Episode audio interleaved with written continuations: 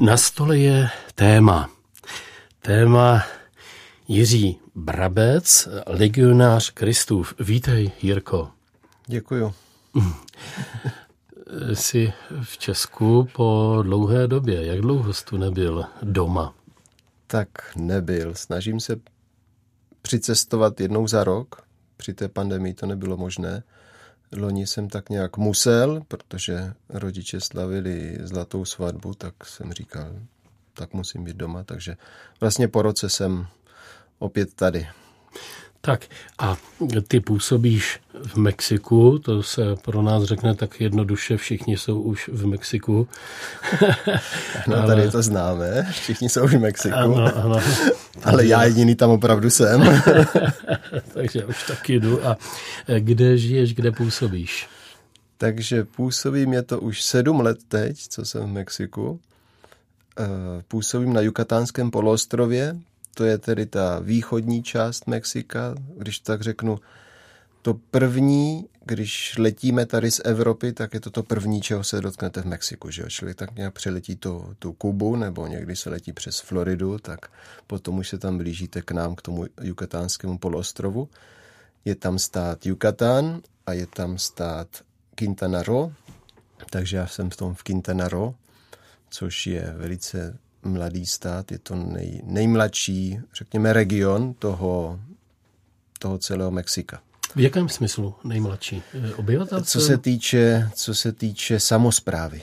Aha. Je to zřízeno, jako, já tomu říkám stát teda, jo, já doufám, že nemyslíme jako republiku, ale je to stát, Mexiko má nějakých 37 států a tady ten je ten nejmladší, co má tedy nejmladší samozprávu. Před 50 lety tam ještě nebyla žádná samozpráva.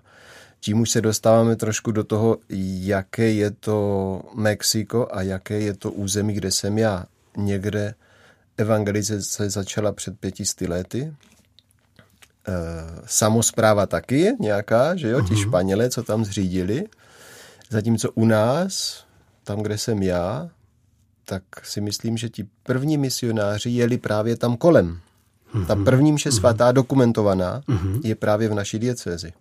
Mm-hmm. Ale potom, když ten Hernán Cortés se dostal do středu Mexika a, a tam zřídil vlastně ten střed i té španělské samozprávy, tak eh, ten jukatánský poloostrov, tam, byla zříz, tam bylo zřízeno město Merida, ale zbytek byl prales. A až vlastně do těch před, před 50 lety to potom ta naše část byla zřízena jako, jako stát. To znamená, že to má svoji samozprávu, že to není řízeno někde z Mexika, z centrály, vojskem, generály a podobně, ale že se zřídí samozpráva a máte prostě radnici a nějakého toho radního a, a že jsou volby. Jo, to třeba je taková mhm. zajímavá věc, když řekněme společenská. Eh, volby před 50 lety ještě nebyly. Hmm. Takže lidé, co jsou tak staří jako já, tak se narodili a věděli, že rodiče nevolí. Takže když potom člověk řekne, že třeba se nezúčastní voleb, tak já to chápu, protože v tom se nikdy nenarodili. Hmm. Jo. My to vlastně málo používáme, ale to jsou vlastně spojené státy mexické. Ano. To znamená, že to území zůstává zhruba geograficky vymezeno, že obklopeno mořem. Ano, ale, dvěmi, a, ale oceány. Admini, ano, dvěmi oceány, ale, ale vlastně ta samozpráva nebo ta administrativní členění tedy dochází k jakési, jakési zrovnoprávnění až, až docela nedávno. Tak eh, to Mexiko už tam bylo dřív, ale to zřízení té samozprávy v tom našem území bylo až, až velice, protože některé části Mexika byly tak málo obydlené. Já jsem ten stát je velký jako Slovensko. Mm-hmm. Jo, nějakých těch 50 kilometrů, 50 tisíc kilometrů čtverečních. Takže si to dokážeme porovnat. Velikost něco menší jak Česká republika. E, počet obyvatel byl 100 tisíc před hmm. 50 lety. No, tak chtějí takže tam dělat jako silnice, ta, když není skoro pro koho. Přesně tak. Jo? Takže on taky v tom se v tom člověk pochopí vlastně, proč tam třeba nebyla diecéze. Mm-hmm. Diecéze byla zřízena před dvěma lety, takže mě prostě, já jsem přišel před sedmi lety, takže jsme měli, mohli jsme vidět ten celý vývoj a to, co, to, co se dělalo pro to, aby byla zřízena diecéze a to, co teď děláme, aby, aby mohla stát, protože i to zřízení diecéze prostě uh, má svoje požadavky i církevní, že jo, tak zřizujeme prostě farnosti, děkanáty a Mm-hmm. A jaké jméno biskupa říkáš při eucharistické modlitbě? Pedro Pablo. Pedro Petr Pavel. Pavel. Hezky. Takže tady v Brně, že jo, ta No no ano, katedrála kdyby Petra přijel, Pavla, tak takže, bude jako doma. takže on, ano. No. Pojďme eh, možná teď k tomu, jak se do celého toho díla svého života dostal. Ty jsi rodák Z Žadčan, což je tady kousek od Brna. No a tam jsem vyrůstal. takže základka, Základka, no, tam, no. Jsme, tam jsme jezdili do těch sousedních vesnic a někdy oni k nám. A, a potom, potom přišla ta revoluce, hmm, což to ti byl bylo velký kolik? okamžik, to mi bylo 13, Mhm. takže si na to dost vzpomínám. A já to můžu říct si třeba veřejně, že jo, si myslím. Potom bylo obnoveno biskupské gymnázium a já, když jsem jezdil na nějaké té školní soutěže, ještě jako osmák, Aha. tak jsem jezdil do Brna a, a chodil jsem se dívat na to ve Veří 15. Ano, ano. A co to je zač? Jako, jo. To je ten první ročník vlastně, ano. No, to už byl ten první ročník a já jsem teda z toho prvního ročníku, co začal na Barvičově. Mhm, mhm. Takže po přihlášení, když nás přijali, tak jsme tam v létě malovali a pomáhali, aby, aby, aby prostě ta škola mohla stát, jo? Ty, Takže to jsou všechny takové ty, takové ty zážitky kolem té revoluce. My jsme v nedávném pořadu vzpomínali pana eh, ředitele Petra Hrušku, který vlastně Ano. psal, eh, co to je církevní gymnázium a skutečně ano. potom to ministerstvo kultury skutečně opisovalo z toho jeho materiálu. Takže ty jsi byl první materiál ku zpracování ke vzdělání Barvičově výchově potom, na na Barvičově. Barvičově, no. Mhm. No, ano. Krásně. Kolik vás je doma děcek? Tři. Mm-hmm. Mám staršího bratra a, a mladší sestru. Tak a tam mě právě na tebe upozornila, že tady v těchto dnech budeš, takže aniž se jsme moc rádi a zavázáni. No, eh, ty jsi na gymnáziu měl už potom takový rozhled, že si řekl, co budu chtít dělat dál. Jak ten proces byl? No, já jsem šel na to gymnázium a, a na gymnáziu, během toho gymnázia, zvláštním způsobem, když to tak řeknu, jsem potkal legionáře Krista. Zvláštním způsobem v tom smyslu, že já jsem byl při, přihlášen na jeden poutní zájezd do Říma a ono z toho sešlo. E, myslím, že jsem onemocněl. Mhm. A potom mi řekli, že z konviktu pár kluků jede taky do Říma, to bylo s otcem Havelkou, Ano. co, co byl na konviktu, co byl na tom ve Veří 15. A, a tak jsem nakonec taky tam skončil tak jako narychlo, protože že tam bylo ještě nějaké místo eh, prostě z těch posledních míst, co, co zůstávaly volné Mhm. mhm. tak jsem se tam na to přihlásil jenom kvůli tomu, že, že mi vypadl ten, ten, ta pouť předtím, což bylo tak nějak o dva měsíce předem. A tím jsem se eh, dostal do té skupiny a my jsme tam byli ubytováni v semináři legionářů Krista v Římě, kde byla univerzita a seminář. A tak jsem potkal legionáře a dostudoval jsem s tím, že jsem nevěděl, co přesně dělat, ale nějakým způsobem jsem tušil, že pán Bůh mě volá ke kněžství, tak jsem opravdu nevěděl, co dělat.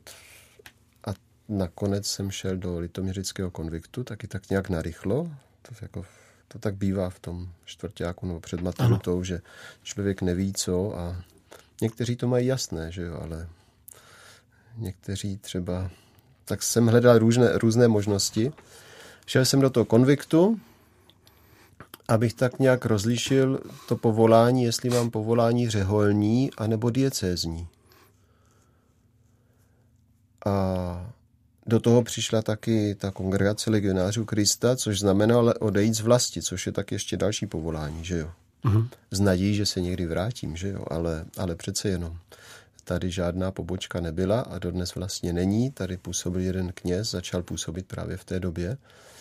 A, a no nakonec prostě jsme se domluvili tak, že z duchovního hlediska je lepší jít do té kongregace, začít rozlišovat tamto povolání, jestli mám to povolání k tomu řeholnímu životu, a když ne, no tak mě pošlou naspět, že jo. Mm-hmm. No, tak Ta jsem zkouška tady... se děla kdy?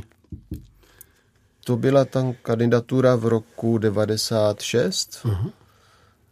a potom jsem vstoupil do noviciátu, to bylo v Německu, byl jsem dva roky v Německu, pak jsem složil první sliby, no a potom jsem studoval většinu času v Římě, mezi tím nějaké ty, nějaká ta praktika, což my děláme tak mezi studiem, uprostřed studia. Dělal jsem taky licenciát z filozofie, což mě taky potěšilo. V té době možná ne tak moc, protože člověk už chce být knězem, že jo, a když se ti prodlužuje ta formace, tak, tak eh, je to třeba mít trošku trpělivost, že jo. Dneska jsem za to moc vděčný. No a nakonec jsem byl roku 2009 vysvěcen na kněze, na jáhna na kněze, ten samý rok, na kněze 12. prosince 12. prosince důležité datum, nejenom, že je to datum mého kněžského svěcení, ale je to svátek Pany Marie Guadalupské. Což samozřejmě, když jsem teď v Mexiku, tak nikdo mi nevěří, že, že, že jsem byl vyzvěcen 12. prosince, protože oni tam mají velkou slávu a, a tam přece žádná svěcení nejsou v ten samý den a to ani nemůže být, protože prostě všechno je, všechno je směřováno k paní Marii Guadalupské. No, a vždycky tak začínám to kázání, říkám tak děkuji, že jste přišli na mši svatou mého kněžského výročí. Tak oni to tak nějak berou, ale, ale ví, že jsou tady kvůli paní Marii Guadalupské a tak se to po něm spojuje, ta, ta výročí. Oni všechno slaví, takže každé výročí je třeba slavit taky. Taky může říct děkuji za ty květiny, ale myslím, že jsou tady trošku i pro panu Marii. to vidíš, že jsem to o den prošvihl. Já jsem si ten 13. prosince. No, tak. tak jsem musel zůstat doma. je, je. No, eh, principem legionářů eh, kristových je co? Zkus stručně říct. No, nějakým způsobem evangelizace, když to tak ano. řeknu teď dneska z toho, z toho dnešního pohledu. Tak ona je to taky kongregace, co byla založena v Mexiku, což je taky možná zajímavé to spojení. Je to mladá kongregace, eh, byla založena v roku 1941 a pomaličku se začala rozrůstat v těch 80. 90. letech tady mm, po, po té já bych řekl, severní a východní Evropě, protože ve Španělsku a v Irsku už byli. A, a hlavní motivace pro, pro Evropany, aby vstoupili do kongregace, byla právě, že půjdou do misí. Mm-hmm. To bylo možná tak nějak dřív, než já jsem vstoupil, ale, ale znám spolubratři, co jsou tam teď s námi v tom Quintanaro, eh, co prostě říkají, no já jsem chtěl být misionář a, a tam někde do Latinské Ameriky a do džungle a, a tak, tak se jim to tak nějak splnilo. Jinak a platilo máme... by to i opačně, že by ta, tamní kněz by mohl se stát misionářem v Evropě? My jsme, jako kongregace, ano. my jsme mezinárodní, snažíme teď se nějak respektovat ty provincie, ale prakticky kdykoliv můžeš být přepsán z jedné provincie do druhé. A jelikož naše komunity jsou vždycky mezinárodní, tak se stává, že třeba působíme někde tady v Evropě a jsou tam eh, kněží eh, z Mexika, z Latinské Ameriky. A oni jsou takový otevření, že jo, ti většinou ti jihoameričané. Takže pokud si zvyknou na, na pořádek, co je v Evropě a na tu zimu a podobně, tak, tak jsou tady i vítání a tak nějak se tady dobře zažijí. Mm-hmm. Jak eh, vnímají eh, cizince, tedy ne domorodého kněze? Jakým jsi ty pro ně? No já říkám, jsem rád, že nejsem ani Španěl, ani Američan, mm-hmm. že jo? protože eh, tak Američané jsou tam viděni tak nějak asi tak jako my a Němci. Mm-hmm. Jo, že prostě jsme sousedé, no ale že jo, když neumíš anglicky, tak a nevíš co, tak, tak radši je tam necháš. Někteří třeba politici se o Američanech vyjadřují, že prostě chtějí pokořovat národ, což stále ještě pokračuje. Hmm. Španělé jsou ti, co dobili Mexiko, to taky někdo jim stále ještě má za zlé.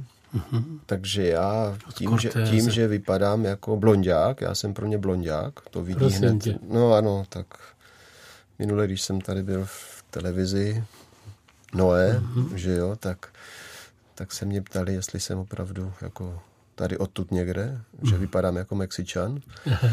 tak já jim říkám, no tak, že jo, já jsem tady odtud, z Moravy ale říkám, vypadám pro ně jako blondák, tak oni hned vědí, jak kam mě zařadit. Ale taky musím říct, že oni jsou vůbec všeobecně pohostinní. Tam se ty národnosti tak moc nějak eh, nerozlišují. Uhum. A řeknu to i pro náš národ tady, slyším třeba diskuze, teď, teď míň, protože jsou tady jiné problémy, ale před pár lety to bylo silnější a stále to ještě je, eh, kolik migrantů přijmeme. Já když jsem viděl ty čísla, o čem se tady diskutuje, třeba na úrovni parlamentu, tak jsem se musel smát. Eh, jsme malá země, já to chápu. Mexiko je velká země, dobře. Ale teď to řeknu opravdu vážně, to si nedokážete představit, kolik lidí každý den vstupuje do Mexika, aby alespoň tím Mexikem prošli těch pár tisíc kilometrů a snažili se nějak e, dostat přes tu Trumpovu zeď do těch Spojených států. Já jsem osobně neviděl karavany, ale jsou karavany. To ohlásí prostě, že teď je karavana. Tam někde z Ekvádoru a podobně. Jo? Takže ti už jdou nějakých těch 2000 kilometrů a potom nějak překříží ty hranice a, a jdou, to jsou skupiny asi 2000 lidí.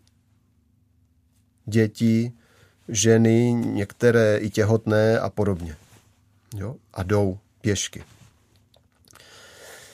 A já jsem viděl na guatemalské hranici, tam jsem měl kolem, tam je jedna silnice, která je kolem guatemalské hranice. Hranice je převážně řeka a někde je tam nějaký ten brod nebo i třeba mostek, což jako málo kdy ten mostek, ale že se tam prostě dá dostat z jedné strany na druhou. A potom je to nějakých 150 kilometrů až do dalšího města. Nějaký dům tam po cestě najdete, ale, ale město je až potom těch 150 kilometrů daleko. Takže se jde prakticky džunglí, nebo jak to chcete, prostě je tam silnice, jde to, je to silnice, no, asfaltovaná. A já jsem tam tady projížděl a neustále jsme potkávali malé skupinky Guatemalců, co říkám, to jsou ti dnešní, co zrovna překřížili hranice a dneska jdou.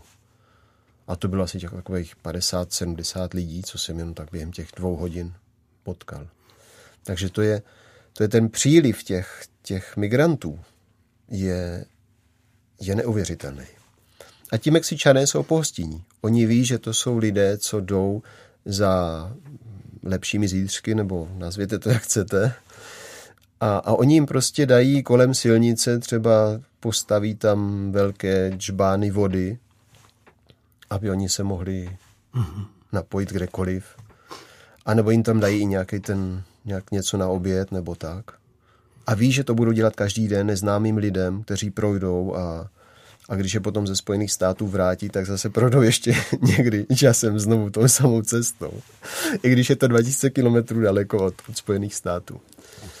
Takže já tím jenom chci říct, Mexičan je otevřený, je vděčný za mši svatou, kněze má v úctě všeobecně, takže i když tam třeba člověk neví přesně, jestli jim to říká všechno správně, a nebo někteří kněží třeba, zvláště ti američané, trpí tím, máme tam spolubratry z Ameriky a z různých částí světa, když třeba neumí dobře španělsky nebo to, nebo to vyslovují po svém, tak ten Mexičan, já si někdy říkám, asi má hodně víry, mm. i když mu třeba nerozumí, ale prostě je rád, že, že ten kněz tam je.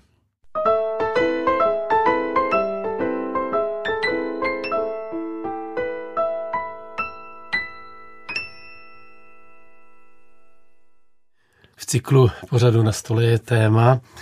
Máme hosta Jiřího Bravce legionáře Kristova, který sedm let působí v Mexiku.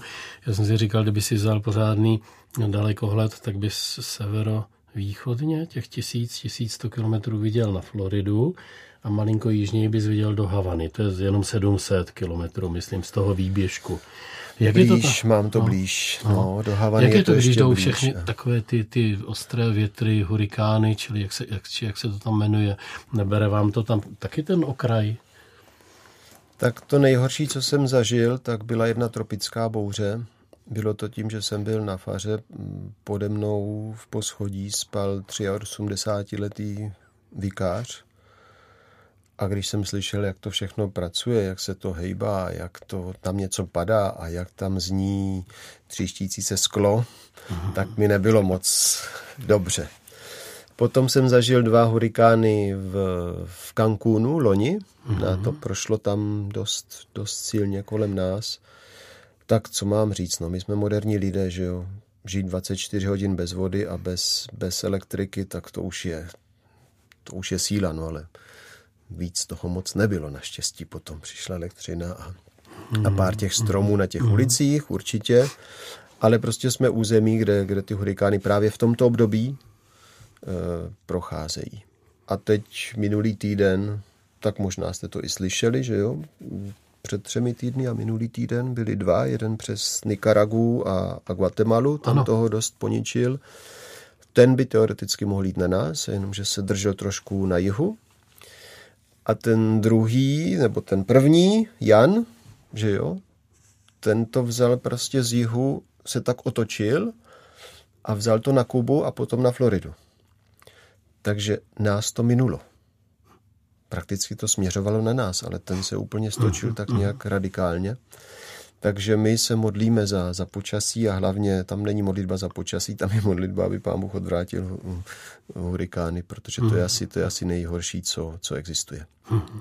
Na druhou stranu zemětřesení, my jsme tam na tom Jukatánském poloostrově, když je zemětřesení, tak mi nemusíte psát, jestli jsem v pořádku, protože většinou to je mimo nás. Mm. Nejbližší zemětřesení je asi nějakých tisíc kilometrů daleko a, a ten Jukatánský poloostrov, ten je prostě na vodě a je vápencový a říkají, že tam prostě to zemětřesení nehrozí. Aha, aha. Zatímco Mexico City, kde je Pana Maria Guadalupská, je od nás nějakých 1200 kilometrů, asi tak jako tu do Říma, tak tam bývá zemětřesení a, a tam jsou vidět i, ty, i některé kostely. Když jsem tam byl, tak jsem byl překvapen, že prostě je tam kostel na Šikmo. Hm já jsem se díval jako ten lustr, jak tam visí, tak jsem se díval, tady něco nesedí.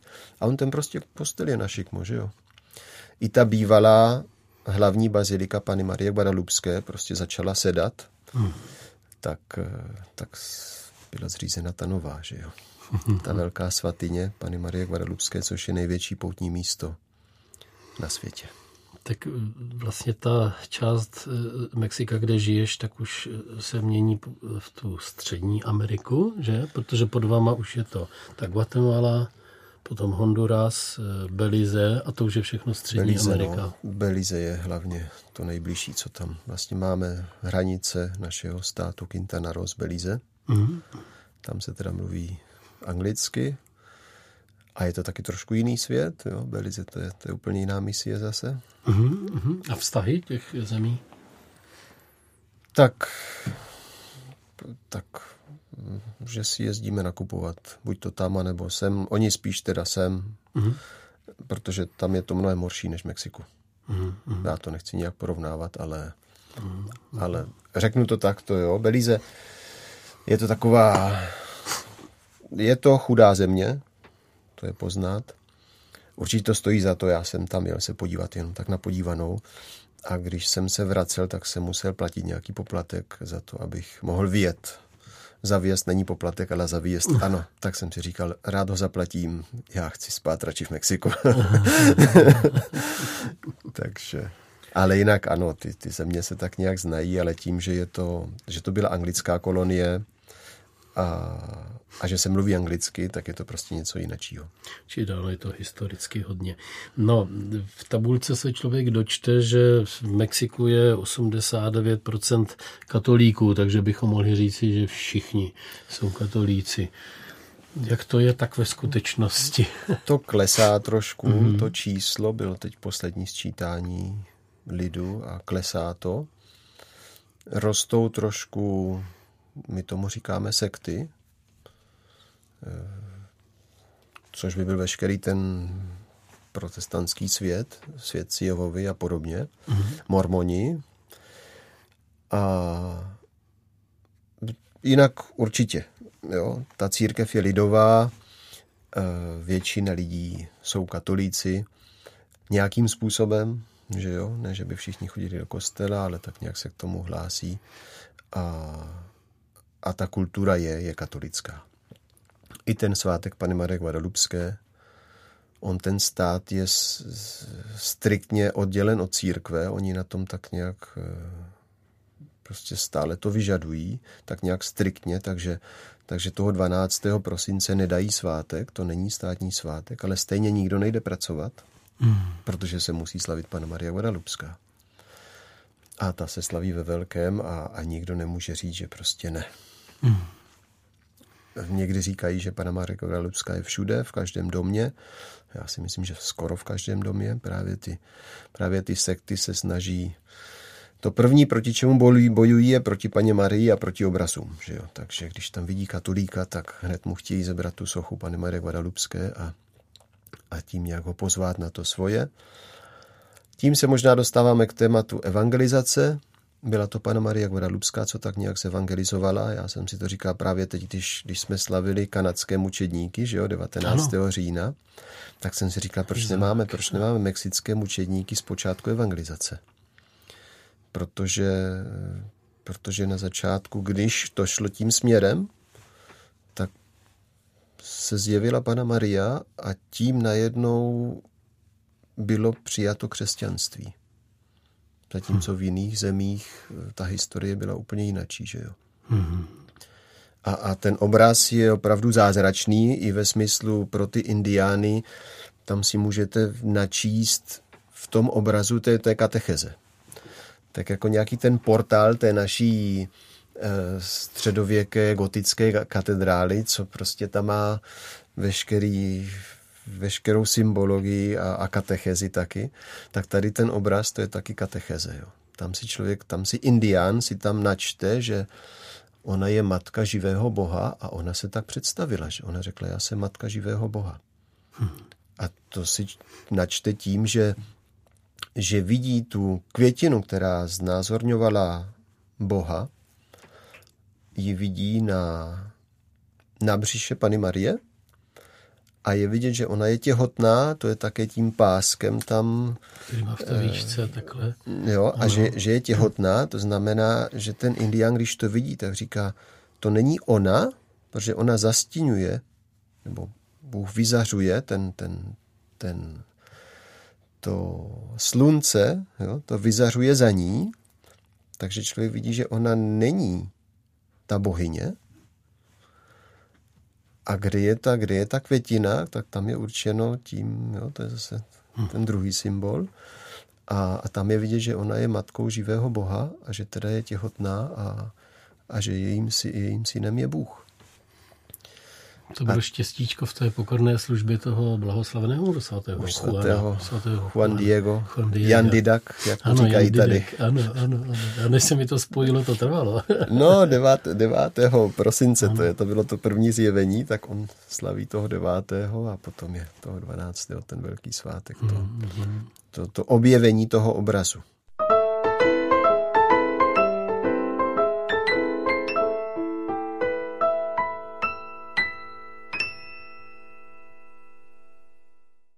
Hovoříme s paterem Jiřím Brabcem z legionářů Kristových, který v posledních letech působí v Mexiku.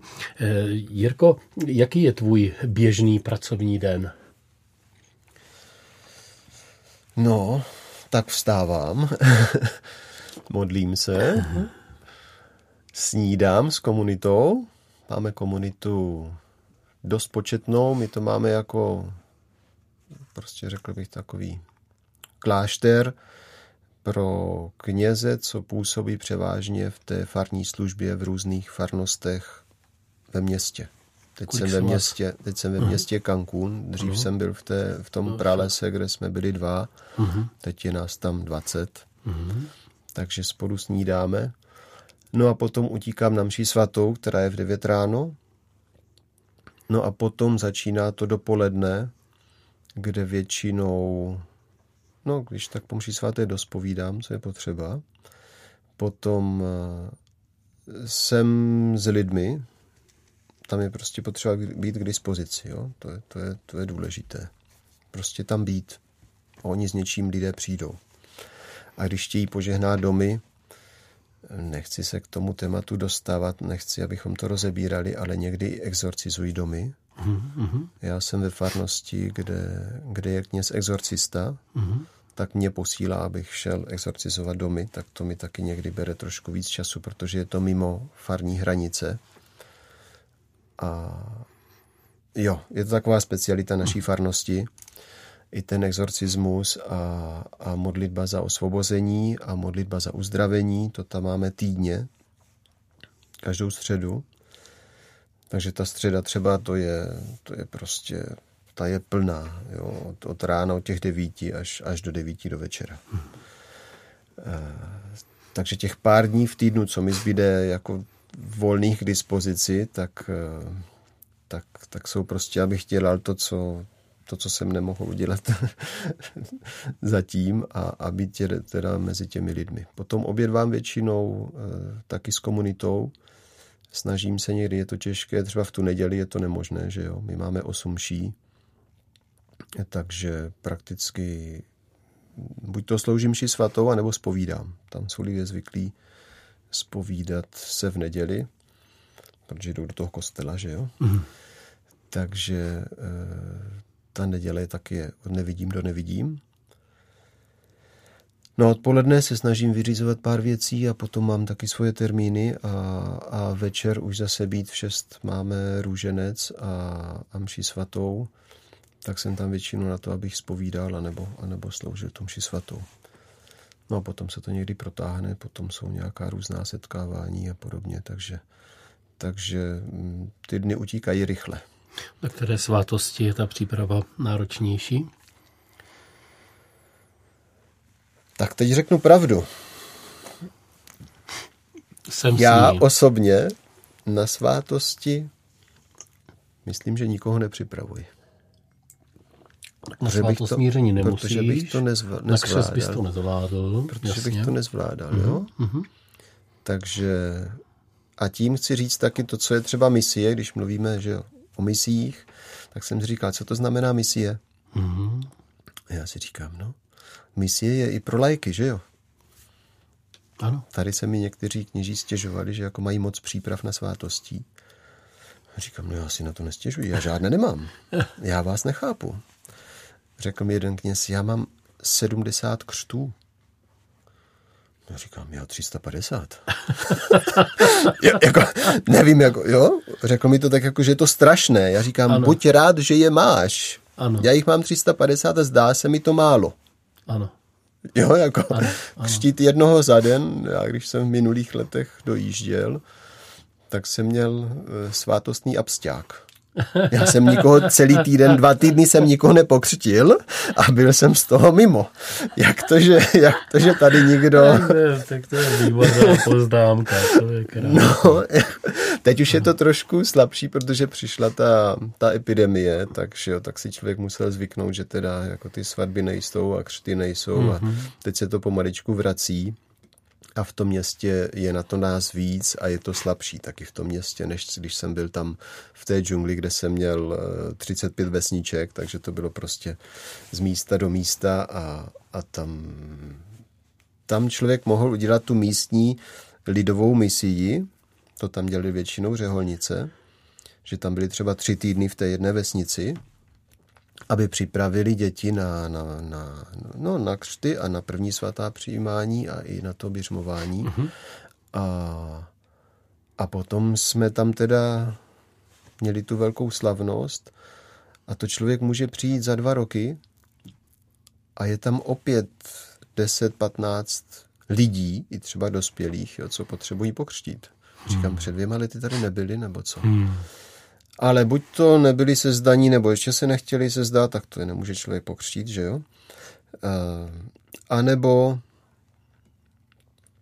a nebo prostě neměli peníze, protože říkají, všechno je třeba slavit, tak když není na slavnost, tak to se člověk Aha. ani ne, nepokřtí. Jo? Aha. Jo, to jsou takové věci, co potom člověk, člověk tam přijde a zeptají se, a kolik to stojí. A když jim člověk řekne, tak přispějte, když jim člověk řekne, nepřispějte nic, tak, eh, tak je to těžký, že jo? Protože z něčeho se taky žít musí. A když jim člověk řekne, přispějte něčím, tak to nepřispějí ničím. A nebo řekne, když něčím musím přispět, tak, eh, tak ne, tak radši ne. Mm-hmm, jo? Mm-hmm. Protože nechtějí říct, že prostě nemají čím přispět. Ano. A nebo to nechají potom někdy na potom. Maňana, že jo? Maňana mm. to je takové slovíčko jako zítra, takže to všechno zítra, maňana. Takže někdy se zdáváme, třeba lidi se zdal jsem někoho a stává se to, když teda chtějí být konečně babičky kmotrami svých vnuků, tak na to požadujeme, aby kmotři byli se zdaní, tak říkám, tak my už se teda se zdáme. říkám, dobře, no, tak je, tak, tak je na čase. Uděláme vám tu svatbu po těch 20 letech, 30 letech, 40 letech, eh, co jste žili spolu, tak už jste asi něco jako víry jo, už jste osvědčení v, té, v tom manželství, tak, tak je to bez velkých problémů, no. Ale taková je tam ta svátostná realita. Jo, to, a říkám, v těch vesnicích, já jsem teda, něk, třeba máme povolení na to, abychom běžmovali ty, co se budou sezdávat, pokud nejsou běžmováni. Takže já už jsem za těch pár let běžmoval, nechci, nechci říct víc než někteří biskupové, ale, ale asi ano. Já už mám za sebou nějakých 300 běžmování. A jo, tím pádem říkám prostě, jo, ty svátosti, to je silná záležitost. Hmm.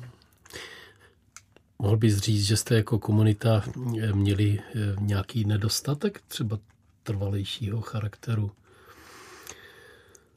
Jídlo, spaní, přejíždění, nafta.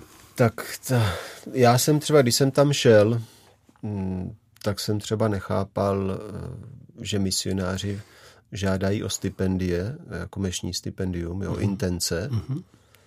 A že žádají o peníze na benzín. Uh-huh. Tak si říkám, no tak jako jo, ale... A když jsem tam potom dojel a měl jsem těch pět tisíc kilometrů čtverečních uh-huh. a člověk dojíždí do těch vesníček, jednou jsem tam e, počítal ty peníze, co mi dali, tak to bylo nějakých 37 peso, což teď má větší hodnotu než v té době. Mm-hmm. V té době to bylo asi 37 korun, dneska by to bylo asi 50, nevím, tak nějak. Mm. Tak jsem si říkal, já tady e, za tu hodinu, co jsem projel, abych tam dojel, ano. džunglí a, a předtím tak ještě kus po cestě. Tak říkám, no já bych tam nikdy ani nedojel, ani bych se nevrátil a, a žije se prakticky z kolekt. Mm-hmm. Jo, jako, a to, co lidé přispějí na ty svátosti. Tam není nějaká pomoc nějakého státu nebo nějaké třeba, což je tady velká záležitost, jak se opravují kostely, tak tam není co opravovat zatím, že jo? My je musíme stavět. Ale tady se opravují kostely dost, vest, dost uh, velkých uh, subvencí a podobných věcí, že jo, i třeba státních, to tam vůbec nefunguje, e, takže na všechno se musí tak nějak vybrat nějakým způsobem, jo, a žít, žít prakticky z milodaru. Takže nějaký, že bych tam měl někde hlad, to zase ne, protože to lidé něco přinesou nebo člověku dají, tak to, to oni nás taky podrželi i třeba během, té, během toho koronaviru, když jsme prostě byli zavření tak já jsem věděl, že prostě lidé nám nějak pomůžou, i když, i když začaly potom ty velké ekonomické problémy, jak třeba platit mm, mzdy, protože lidé třeba nepracují, nebo ta sekretářka tam ani nemusela chodit, když to tak řeknu, ale nemůžeš ji nechat bez ničeho. A to bylo, to bylo velké drama a to ještě je cítit v některých farnostech dodnes. Že prostě se zadlužili. Oni také Mexičané žijí ze dne na den nebo z ruky do pusy, takže tak nějak funguje i ta společnost. Hodně lidí prostě, když má nějaké ty peníze, tak prostě je vydá a, a je stále na nule. Hmm. Takže to je, to je taková charakteristika a někdy i problém. No. A snažit se tam eh, naučit lidi nějakému plánovanému hospodaření, to je, to je dost těžké. No. Hmm. I pro ty farnosti. Oni jsou spontánní, že jo, a, a tak to vypadá třeba i, i jak se staví, že jo. Mě tam taky svěřili jednu kapličku eh, na okraji města. Tam už se lidé setkávají, už funguje nějakým způsobem, ale prostě není tam nic. Je tam taková, takový přístřešek, když prší, tak tam teče voda všudy a, a je to prakticky otevřeno. A a aby se našetřilo na nějakou stavbu, to je dost těžké. No. Tak se tam radši prostě dělá všechno kousek. Když jsou nějaké ty peníze, tak se udělá kousek a, a potom zase kousek. Ono to asi jinak nejde. Mm, ale je to potom těžké tak nějak plánovat a říct, jak co všechno bude, protože když na nic nejsou peníze, tak je těžké potom stavět nějaké ty církevní stavby, prostě je to náročné. No. Mm-hmm. A vztah církve a státu, eh, tam je teď eh, prezidentem Andreas Abrador, ten je myslím ještě na dva roky. Ano, je to taková osobnost, chce zanechat stopu v dějinách, si myslím. U nás tam staví vlak, 1500 km vlaku, to bude novota, říká mm. největší stavba na světě. Takže mm, jo, má takové veliké nápady. To, co jsem říkal o tom plánování. On ví, že má šest let a že víc mít nebude. Ano. Někteří mají strach, že si chce sehnat i další turnus, tak jako někteří tady ano, ano. sousedé evropští, co přes sousedství, že jo, co se chtějí držet u moci, anebo je další jižní mm, jihoameričtí prezidenti, co taky znova tak, tak. chtějí se zne, zvolit, že jo, když byli ve vězení. Většina prezidentů mexických skončí buď ve vězení, nebo jsou zastřeleni, anebo omlouvám se, že to říkám, ale je to pravda, anebo jsou někde ve vyhnanství, takovém dobrovolném, jako ten poslední prezident, že jo, co si koupil teď rezidenci v Madridu, aby nemusel žít v Mexiku, to všichni víme, a on se do Mexika nevrátí ani na svatbu svých příbuzných a podobně, takže to jsou prostě záležitosti, které člověk taky nějak musí společensky srovnat, že ta politika eh, je taková záležitost, eh, do které se ani moc nechci plést, aby mě tam někdo neudal, že se pletu do politiky. A on ten Andrés Manuel, eh, tak on říká, že je věřící, takovým tím mexickým způsobem. Tady se tomu budeme trošku smát, oni se tomu usmívají i, i Mexičané. My možná se tomu nebudeme smát, budeme říct, on je velice zbožný, ale ono to není pravda, že by byl zbožný, ale prostě takový je ten mexický třeba politik, jo? Ale on tak nějak začíná míchat tu víru do politiky, on sám začíná být takovým takovým kazatelem. On má svoji knihu morálky. Hm. A, a když je nějaké nebezpečí, tak on vytáhne svoji peněženku a tam vytáhne ten detente, což je zastav se, což je taková medailka nejsvětějšího srdce, kde je napsáno detente, jako zastav se, jako ochrana. Jo, tak on to vytáhne i takhle na veřejnosti a řekne, no já se ničeho nebojím, já mám to moje detente. Takže taková je ta situace a, a, a takový je někdy ten mexický lid, jo, že třeba do kostela nikdy chodit nebude. On katolík, on nechce říct, že je katolík. Já mám za to, že on byl pokřtěn jako katolík. To si myslím já osobně, ale kdo ví, ono to nikde ani moc psáno není. Sympatizuje spíš těmi protestanty, protože ti jsou aktivnější v politice, takže když člověk jim něco slíbí, tak oni potom taky mají svůj vliv mezi svými věřícími a seženou lidi, aby šli volit a, a, a volby já to snad tady můžu říct, nikdo to nebude překládat, ale většinou jsou to fraška. Mm. Buď to už to víte předem, anebo oni to vědí předem. Takže, takže... No, to je síla. Jako jsou i horší, jsou i horší eh, situace na světě a horší státy. Jo? Ta korupce u nás je, ale, ale říkám, je to někdy na světě horší. U nás to vypadá demokraticky. Náš hovor se eh, blíží k závěru. Eh, co mají tvoji nadřízení s tebou třeba za záměry, nebo jaké bývají zvyky, třeba po kolika letech se mění stanoviště? No, naše osobní, teda kongregační eh, dopisy, když dojdou, co se týče přesměrování do jiných, do jiných míst nebo pozic, tak je to většinou každé tři roky s tím, že to může být obnoveno. Takže já jsem teď znovu na začátku a kam to půjde dál uvidíme, ale jinak jsem v těch farnostech tam a, a zatím tam působím a když mě budou potřebovat někde jinde, tak, tak uvidíme, oni se ozvou. Jirko, moc děkuji za eh, mnohdy přínosné a podrobné prozrazování svých věcí. Moc ti držíme palce, ať ti pán žehná, eh, ať si stále tak odolný, jak vypadáš určitě při tom povídání takhle. A že jsi pro nás také viditelným člověkem toho principu eh, církve, v neděli se vlastně slaví misijní den a že to patří k principům existence církve. Takže nejenom, že každý máme tu svoji část povinnosti, ale ty si vlastně opravdu celým svým zaměřením životním tím naším reprezentantem. Takže díky za to, ať se ti daří a třeba zase ještě někdy na slyšenou.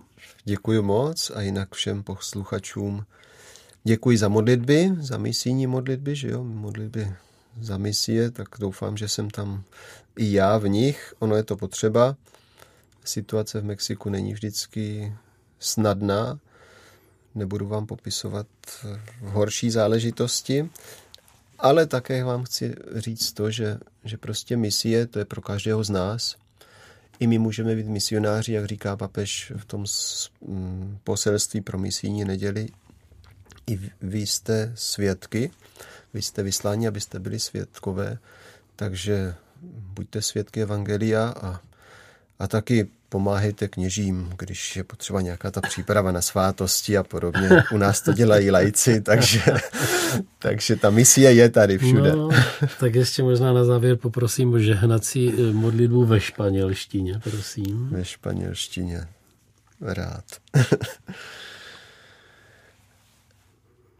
Que el Señor llene sus corazones de amor y de su bendición y de su gracia. Dios Todopoderoso, Padre, Hijo y Espíritu Santo.